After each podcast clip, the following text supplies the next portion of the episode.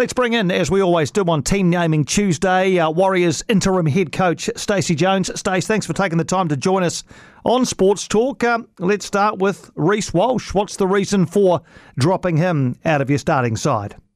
Yeah, well, the main thing there, Jason, was looking for a bit of consistency, and um, I thought Chanel's performance um, back at Mount Smart when he played fullback against the Tigers was probably the performance we were looking for someone for someone out the back, and uh, it's, a, it's a big call for Reece. Um, but that's the main thing. I've just got to try and find some consistency with him. Look, he's a wonderful player, and he's going to feature in the game on the weekend, and I've no doubt he'll fight his way back uh, to, to the fullback role. But just at the moment, I just needed to have someone there that's uh, more consistent in that position because it's a very crucial uh, crucial role, not only in attack but in defence too. And I just thought Chanel in that, that game back in the Tigers game, and I was reluctant to, to move him from there in the first place. His efforts and his movements, getting the defensive line right, and his push around the footy was outstanding. So, uh, and Reece sort of struggled a bit on the weekend, and so I just made the call.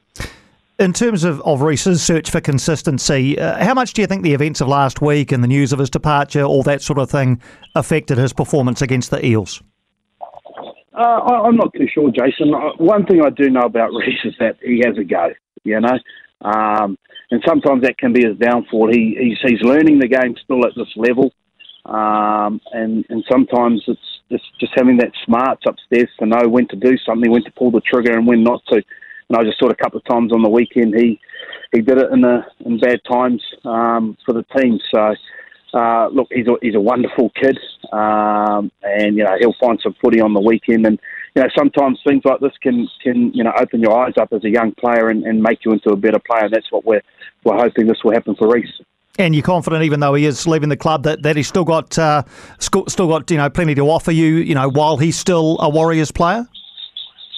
Oh, 100 percent. You know, and you know the next few days and on the weekend we'll see where this goes to for him because you know, like when you do get dropped, you can kick stones and you can go in a different direction. Um, but I said to Reece, you can go that way or you can go this way and, and stick it out for the rest of the year. And, and he said, no, so I'm all in with this team. And, you know, one thing I'll do is I'll do give my best every every, uh, every game I, do, I play in. And that's what he does do. So, yeah, we'll, we'll see. Terrific. Dejan Arce, haven't seen him for a while. Uh, what's given him the nod at, uh, at six? Yeah, look, I've been watching Dejan play for our reserve grade. Um, you know, since he's he's uh, been dropped from the NRL team, and he's certainly put his hand up. Um, there wasn't much between him and Ronald. I just thought that over the last month or so, his performance uh, for Redcliffe defensively has been sound. Um, he's he's taking the line on um, with the ball as well, so he's ticking all the right boxes, and he, he deserves a shot. And uh, Ronald Volkman is still in the mix, though. He started the homecoming game, of course, ruled out last week with some illness, but then played for the Dolphins, didn't he, the day after, and played pretty well by all accounts. So he's still in the mix for you? Oh, definitely still in the mix. Um, you know, I watched those two carefully on the weekend um, for the Dolphins, and and Dejan just was was defending really well, um, and that's part of the game that Ronald has to has to fix his defensive game. He's only a young kid, so uh, those things will, will come from um, with with more game time at, at that level. I know you're looking forward, Stace, but how do you reflect back on the uh, on the last outing against the Eels, and in particular the issues around the concession of what three tries in 14 minutes, just uh, just into the second half?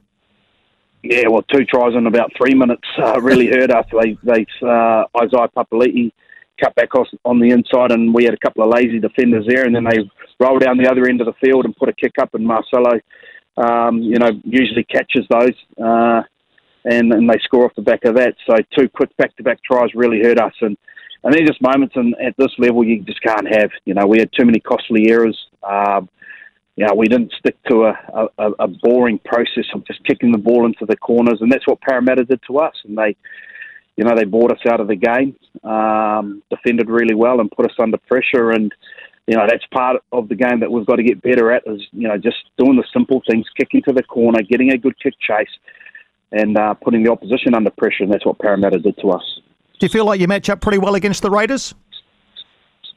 Oh, for sure. Um, you know, they they played really well on the weekend. Um, I've watched their last three games, and you know they're a really aggressive defensive line. Um, you know, but I, I, I feel we've got a team every week that can go out there and compete, and um, you know we're not far off um, from finding that. Uh, we're a step in the right direction. We had our homecoming game.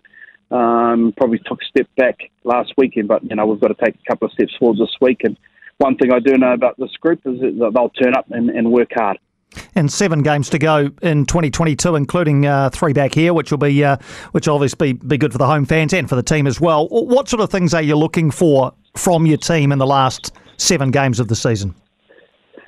Uh, oh, Jason, I mean, I'm not looking for anything in the last seven games. I'm looking for something this weekend. You know, and I've got 17 blokes that'll go out there and, and perform. And uh, I go back to what I said uh, earlier when we were talking about the, the loss to Parramatta. I just want to find some consistency.